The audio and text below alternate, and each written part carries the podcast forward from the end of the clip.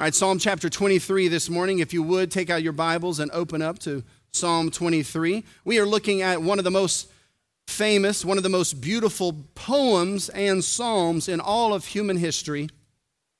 The Lord is my shepherd. The Lord is my shepherd. And this is our second sermon in the series. And we're going to start off by reading the whole psalm, beginning in verse one. Let me read this for us. The Lord is my shepherd, I shall not want. He makes me lie down in green pastures. Amen. He leads me beside still waters. He restores my soul. He leads me in paths of righteousness for his name's sake. Even though I walk through the valley of the shadow of death, I will fear no evil, for you are with me. Your rod and your staff, they comfort me. You prepare a table before me in the presence of my enemies. You anoint my head with oil. My cup overflows. Surely goodness and mercy shall follow me all the days of my life, and I shall dwell in the house of the Lord forever. All together, amen?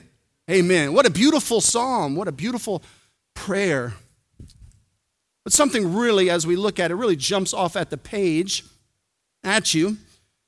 And that is that first expression. This morning we're going to be looking at verses two and three in particular, but I want to begin by uh, following up from our last sermon in this by looking at verse one. I see the Lord is my shepherd. We covered that last time, last time I preached. But it says, the Lord is my shepherd, I shall not want. I don't know about you, but I want all the time. And I know the Lord is my shepherd. And you know the Lord is your shepherd, hopefully. Amen. And yet you certainly want things all the time. Jesus said that those who hunger and thirst after righteousness are happy. So which is it? Are we to want or not to want?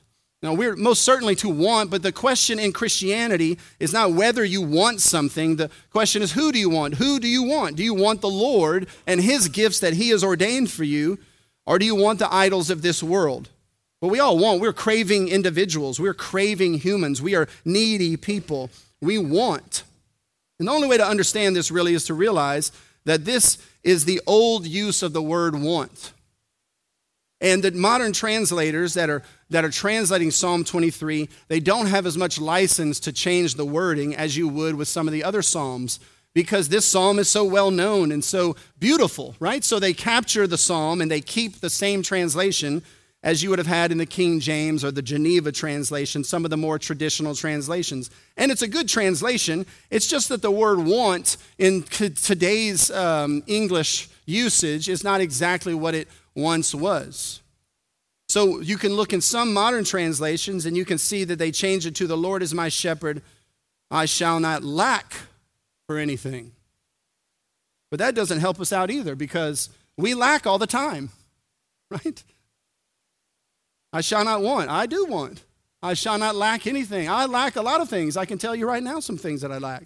I lack a, a healthy throat, right? That doesn't itch and burn at the moment, right? And that's probably most of you this morning. And King David wrote this, right? And he certainly lacked his wives when they were kidnapped, right? He lacked his reputation when it was being slandered by Absalom. He lacked political leverage when he was being uh, threatened by Goliath and, and threatened by Saul. He lacked bread when he didn't have any bread and had to borrow the bread from the holy bread at the tabernacle. He lacked a sword. He lacked a lot of things. He lacked health when he lay on his, on his deathbed during Absalom's revolution. He lacked a lot of things, and you certainly lack things as well, right? You lack, but here it says, the Lord is my shepherd, I shall not want. I do want. The Lord is my shepherd, I shall not lack. I do lack. It's tricky. How do we understand this? Now, this is a good point, and I'm not going to belabor this point all morning long, but this is the reason why you must study your Bible in context. In context. This phrase, I shall not want or I shall not lack, only makes sense in the context of the entire Bible. In the con- and we're not going to preach the whole Bible this morning, but it's in the context of the Bible that this makes sense. And it's in the context of this whole verse that it makes sense. So let me say it to you in another way. If the Lord is your shepherd, and you are trusting and obeying him, amen, following in his footsteps, following in the paths that he leads you down as a, a faithful steward, being strategic with your life in the little things for the kingdom of God, obeying him and trusting him as the shepherd, then you can believe that there will be nothing that you want that you don't have. And there will be nothing that you need that you do not have. It sounds like a, a, a bit of a dramatic statement, but listen very carefully. If you abide in Jesus Christ, ask of him anything, and he will grant it to you. That's what he says. Those are his precise words. Abide in me and ask anything in the Father's name, and I will grant it to you. Isn't that something? In other words, if you are following Jesus Christ as a good little sheep, and he is your shepherd, and you are being a faithful steward, working strategically for the kingdom, reaping in order, reaping kingdom seed in order that you might sow, then ask anything of him, and he will give it to you. Or something better. Amen? Ask anything of him. Now, if you are not being a steward, sorry, this is going to be like that all morning, but if you're not being a steward, if you're not being faithful, if you're living in sin, if you're asking it in order that you might consume it upon your lusts, as James says, then forget about it, you know? But if you are trusting and obeying King Jesus and you want to live for his kingdom, ask him for anything and he will give it to you or something better. Now, I know that we don't believe that because if we did believe that, we'd ask for way more, wouldn't we? We would ask for way more, yet it is clear, I believe, and maybe this is just for me personally, but it is clear that we are fairly content and complacent with the way things are. We don't have quite a, a big vision. We don't have a lot of things to ask for. And some of the things we ask for, we already even have it, and we're not too worried about it. Romans chapter eight, verse thirty-two says this. This is another way of saying Psalm twenty-three one. He who did not spare his own son, but gave him up for us all, how will he not also with him graciously, graciously give us all things? I'm not saying that life is going to be perfect and rosy. Jesus promises us prosperity and persecution, the perfect mixture of it. What I'm saying is that if you ask him for something, he will give it to you or something better. Because honestly, we don't always know what to ask for. Amen? We asked as a church to be able to build this building debt-free. And he gave that to us. Don't, let's not forget that. That doesn't happen every day. Amen? Let's not forget that we built a building for a million two, and we don't have any debt from the building of it. But here's where I'm at. We should have asked for more. He gave us exactly that. What we should have asked for was, let's build, God, help us to build this debt-free with a whole lot of margins left over in the bank account. We should have asked for that. But our faith wasn't strong enough. Our vision wasn't big enough. We didn't believe enough. And so we didn't ask. We didn't receive because we didn't ask. I believe we were being faithful. We wanted to steward this for the kingdom of God. Amen. But we, we asked and we received. But what a good lesson. The lesson is give thanksgiving to God because he answers prayers. But also, hey, maybe we need to go bigger. Maybe we need, maybe we need a bigger vision. For your family, what do you ask for? What would you have him to do for you and your family, in your business, as a steward, strategically um, moving for the kingdom of God? What would you have? What would you want? If he is your shepherd and you are his sheep, you will not want. There won't be a want that you won't have. Now, I'm not saying that it's automatic and instantaneous. We know that from the Sowing and Reaping series, amen, that he gives it to us as a covenantal father in his timing, right? I'm not saying that he answered the prayer for building this building debt-free immediately. It actually took a whole year of, of kind of wrestling with the anxiety over it all, and shame on me and shame on all of us, right? We should have just believed from the very beginning. Amen? But he says, the Lord is my shepherd, I shall not want. And, and this isn't to make us be complacent and say, well, if I'm not going to want and I'm not going to lack, then what do I need to do? He's going to he's going to take care of me. No, we're not to be complacent. This is to spur us on to more action, to more activity, to more prayer, to more prayer. Amen. I've just been convinced over the course of my life and, and over the course of the last few years that Jesus really does know us, and he sees us, and he answers our prayers. He answers our prayers. So I got a few prayers for you this morning. I got three prayers for us, and they come right out of our text. But I, w- I want you to think of all the prayers you should be praying and everything you need to be asking Jesus for. But I have three prayers for us, and the first one comes out of verse two. Let's look at verse two one more time. He makes me lie down in green pastures. Now let me, let me draw out some of this for you. Notice, he, that is Jesus Christ, makes. Doesn't make possible, right? He makes me. This is personal. It's true for us corporately, but this is also personal. He makes me lie down in really healthy, nourishing places in green pastures, which is to say something in a desert climate. That means that he has already prepared the pastures, and that took a lot of work, removing the stones, tilling the soil, uh, seeding the soil, removing all the poisonous weeds. So he's already prepared the green pasture, but now, in space and time, in our very own lives, he makes me to lie down. And sheep are notoriously restless. I, I read a whole book on shepherding this week, and um, or last week, And I have, uh, and I've had dozens of sheep over the course of my life, and so I have a little bit of personal familiarity with this. But sheep are notoriously restless. Some dogs can lay down even with a burglar breaking in, right? But sheep never lay down, and it is nearly impossible to make them lie down. Bugs, the annoying and the irritating bugs that are buzzing around their head, constantly makes them restless. Health concerns, foot rot, blue tongue. A sheep can be can have so much health concerns, and I've seen and heard of stories where sheep were so plagued by bugs and health concerns that they banged their heads into a to a tree until they killed themselves. They lied down, right? But that's not the kind of lying down we want. There's also health and bugs and fear. Sheep are afraid of everything. They're afraid when they shouldn't be afraid. And hunger can drive a sheep to, to desperately look for one more clump of grass, even by, while, put, while putting itself in danger. And then there's the wolves. And then there's the bullies in the, in the flock. And anyone who's ever had sheep know that there's when the shepherd is not around, some of the sheep get nervous, and the way they channel their nervousness is by headbutting all the other sheep. So nobody can chill. Nobody can rest. Nobody can be at peace. But Jesus can make you lie down. Aren't we like sheep? We are notoriously restless people. Frantic, frenetic, restless about all sorts of things. I mean, don't raise your hand, but how many of us spend many good quality sleeping hours just laying in our beds worried about stuff? Don't raise your hands.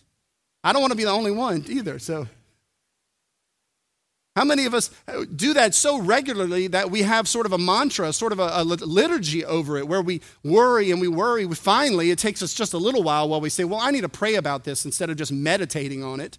And then we pray about it, right? And then we try to remind ourselves that it's never this bad when the sun comes up, that our evening brain is just so weak and frail and worrisome. We're sheep. We are, we are prone to restlessness. Amen? Look at Luke chapter ten, verse thirty-eight, and I want you to see if you can identify yourself in this. As Jesus and his disciples were on their way, he came to a village where a woman named Martha opened her home to him. That's good, hospitality. She had a sister called Mary who sat at the Lord's feet listening to what he said. Amen. That's what we're doing right now. We're sitting at the feet of the Lord. I'm ministering to you through the preaching of the word, but Jesus is the one speaking to us in the presence of Jesus. But how many of us have something else on our mind? We are restless as sheep, buzz, bugs flying around, buzzing, right?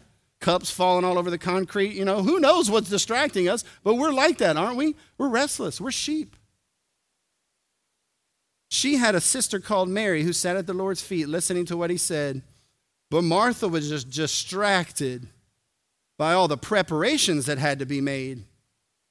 She came to, to him and asked, Lord, don't you care that my deadbeat sister has left me to do the work by myself? Tell her to help me. And I love what the shepherd says to this restless sheep. Martha, Martha. Right? Now, you, you shouldn't say Martha, Martha to a Martha. They don't usually take it kindly. But, but Jesus can say whatever he wants to say. Martha, Martha.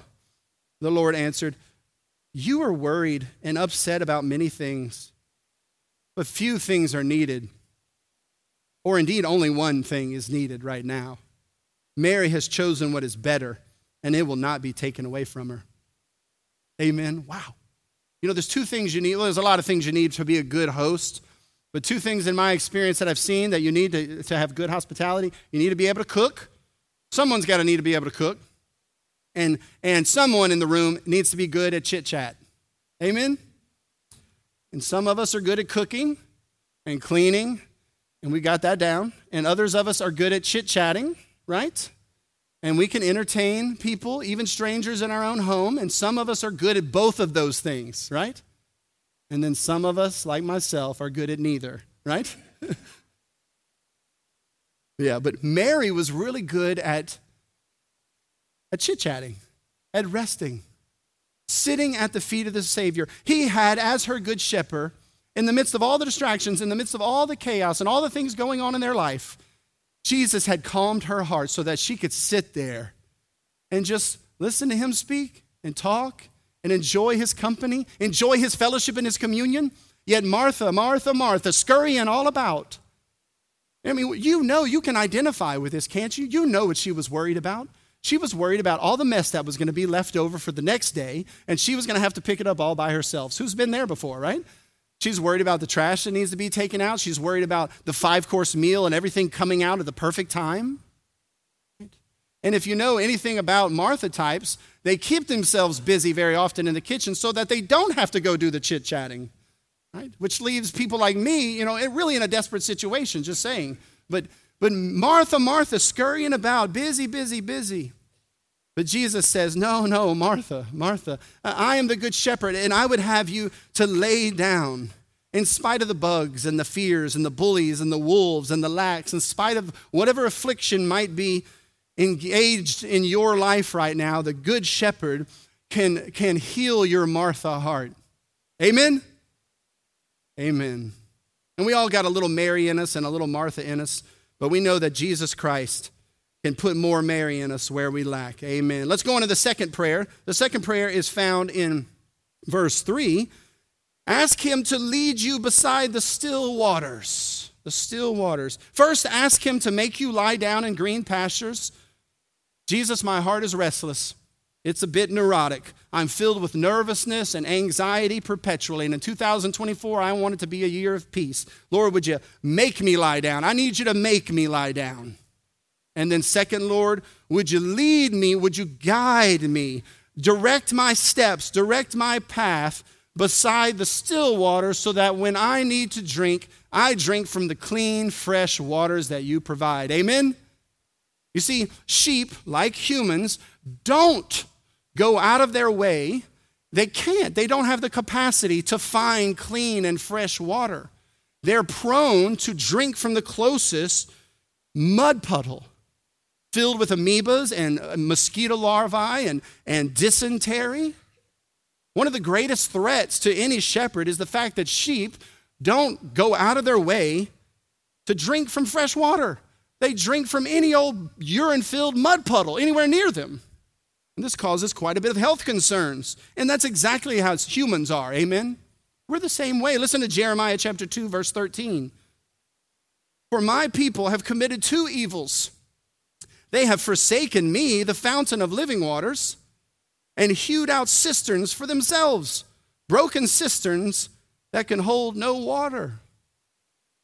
In other words, God has provided you himself, amen, Christ Church, and all of his good gifts that he has given you, and it is like a spring of living water that is sprung up inside of your very own heart, Jesus says. But for the metaphor's sake, it's like a spring of living water that sprung up in your backyard, and you're out there instead digging a, a, digging a pit so that you can capture runoff rainwater from your own roof. That's what idolatry is like. That's what sin is like. That's what sheep are like. Amen? You see, God has given you a beautiful wife, the wife of your youth. Yet how many Christian men turn instead to watch other dudes have sex on the internet? Now, that is a dirty, nasty mud puddle. Amen? That is a nasty, defiling mud puddle. And yet, how often and how common is that? God wants to give you communion with himself. times of peace and quiet with himself in prayer. And yet what do we do? We turn to dopamine hits that only last for a second or two. God wants to give you a purpose and a mission in life, and yet sloth steals all of your time. Gluttony steals your energy and your passion. God has given you a wonderful house and family and friends, but we can't stop fantasizing about something more. We can't lie down in green pastures. We can't be led beside the still waters, constantly looking for some dirty mud hole to drink from, when God is right there and all of his good gifts and his perfectly soul-reviving law is right there for us to walk in. Amen. That's how sheep are, but we need to pray and ask him, lead me to the still waters and, and help me, cause me to drink from what you provide. You see, the Bible says that the law of the Lord is perfect, reviving the soul. Is your soul need reviving? God can show you how to live. He can show you the way you need to walk. He can quench your thirst, but you've got to trust in what he provides for you. Amen, Christ Church? C S Lewis said that God would give us a holiday at the beach, and we'd rather settle for making mud pies in the slum. No thank you. But think about the contrast. Think about idolatry and sin as opposed to just following God's law and trusting and obeying him and receiving from his hand what he would give us. One is very easy. Amen. How hard is it to drink from a spring? What do you need to do, really? You really just need to do it. You just lean over a little bit and dip your cup and drink out of it. And it's always there, right? But what about idolatry and sin? I mean, it takes a long time to dig a pit. A lot of sweat, a lot of blood, a lot of toil. And that's the way sin is. Sin is tiresome and draining. And then even after you dig the whole pit, it doesn't hold water. It's, it's fulfilling. But for how long? It's a fragmentary fulfillment. It eventually just leaks right out. But God's springs of living water never rush out. Amen. And then that isn't even to mention the fact that after you drink from the dirty mud puddle of sin and idolatry, there's natural consequences. Dysentery, plague, amoebas, brain amoebas. There's the natural consequences of of turning to the mud puddles of this world, of sin and idolatry, rather than just receiving God and his beautiful blessings for you. And then there's the judicial consequences where God judges you for your sin and you reap what you sow. But the shepherd, if you would ask him, can lead you beside the still waters so that every day you learn to drink from what he has provided you, and not from the nasty mud puddles of sin and idolatry. Amen? Now, you need to remember these, because at the end of the sermon, we're going to pray for each and every one of these. Third prayer, this is our third final prayer. Ask him to restore your soul. It's right there in verse three again. It says, he restores my soul. King David needed his soul restored after the Bathsheba and the Uriah incident. But ask him to restore your soul. And there's no animal more likely to get lost and to wander from the flock and from the safe path than a sheep. You know, Pastor Stewart's dog ran away this week, and three days later it came back. You know, sheep don't do that. Sheep don't do that. I've had a lot of animals. I have had uh, pigs and peacocks and rabbits, fish. I've had a lot of animals, pheasants even. They all return. Sheep do not return. When they're lost, they don't even know that they're lost. They don't even know that they're in the neighbor's yard. They don't even know that they're in danger, and they don't return. Cats and dogs return, homeward bound, you've seen that. But but sheep are prone to wander, amen? You know how the hymn goes. We sing it. We are sheep. We are prone to wander. Lord, we feel it. Prone to leave the God that we love, amen? But a shepherd can restore you. He can help you to find your way back. He can bring back the, the backslider. Amen. He can restore the prodigal. It's not always easy.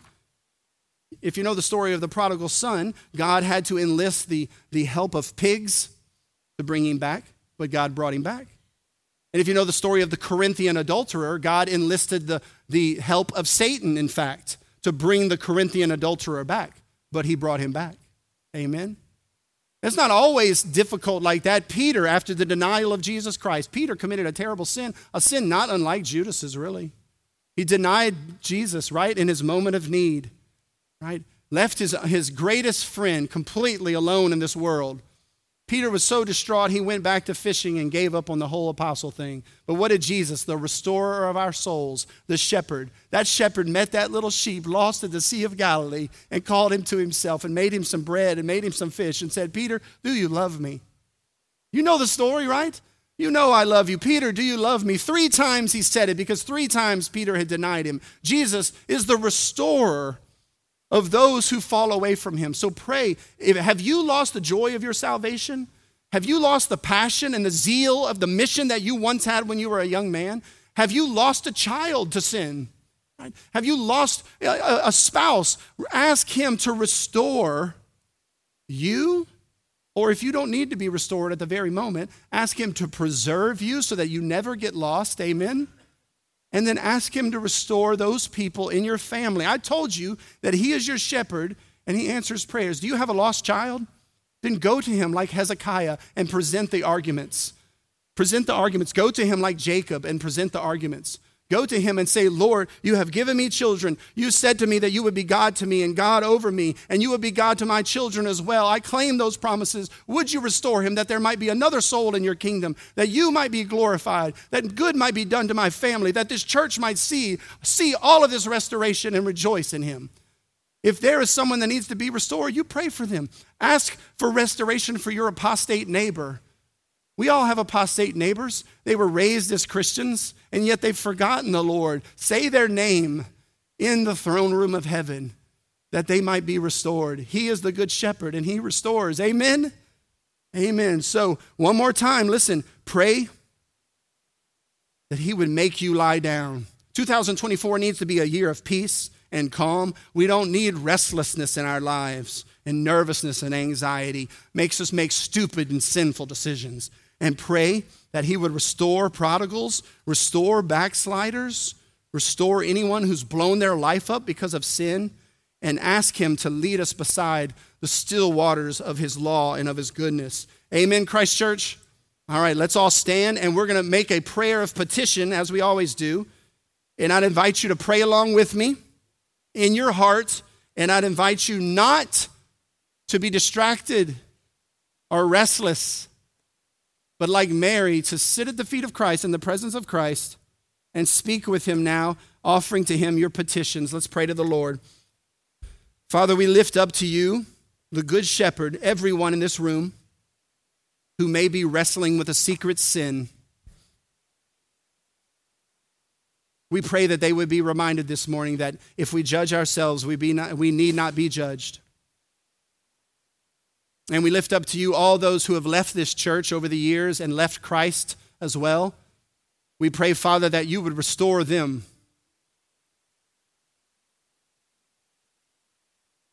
The Bible says that angels rejoice in heaven when a sinner is found.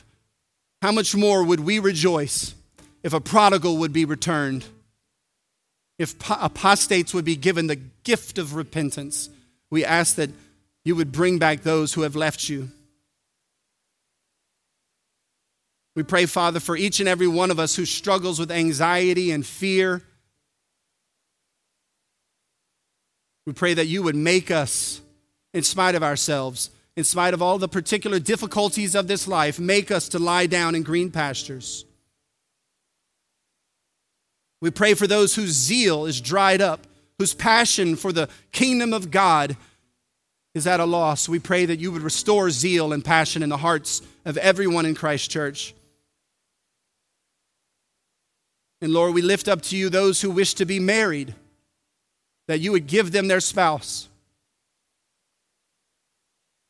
that your kingdom would grow, that your glory would grow. And we pray for all those who want children, that you would bless their wombs. You are our shepherd, and we shall not want, and we ask you. We ask, Father, that you would continue to preserve this church financially. But we ask, Lord, for larger margins that we might do more ministry for the kingdom of heaven. We ask the same for every household in this church.